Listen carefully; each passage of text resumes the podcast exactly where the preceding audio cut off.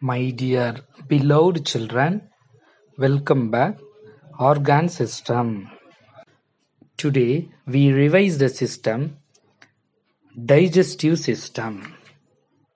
Digestive system there are two parts. Digestive system can be divided into two. The one is digestive tract, digestive glands. What is the digestive tract? One muscular tube extending from the mouth to the anus. It is about 6 to 9 meters long and consists of many specialized divisions. The next topic is digestive glands. Three important digestive glands associated. The first one is salivary glands, pancreas, liver. The second system is respiratory system.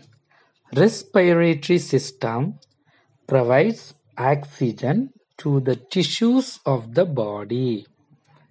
Oxygen supplies its main work removes carbon dioxide from the tissues. So inhale oxygen, exhale carbon dioxide. So respiratory system have three major parts.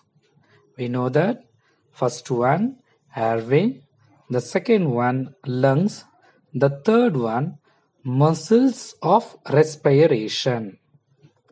The first system digestive system the second one respiratory system, the third one circulatory system. Circulatory means circulated to transport oxygen and nutrients to every part of the body. So how circulatory form? The first one is heart. The second one is blood vessels. Third one is blood. First system is digestive system. Second system is respiratory system. Third system is circulatory system. The fourth system is excretory system.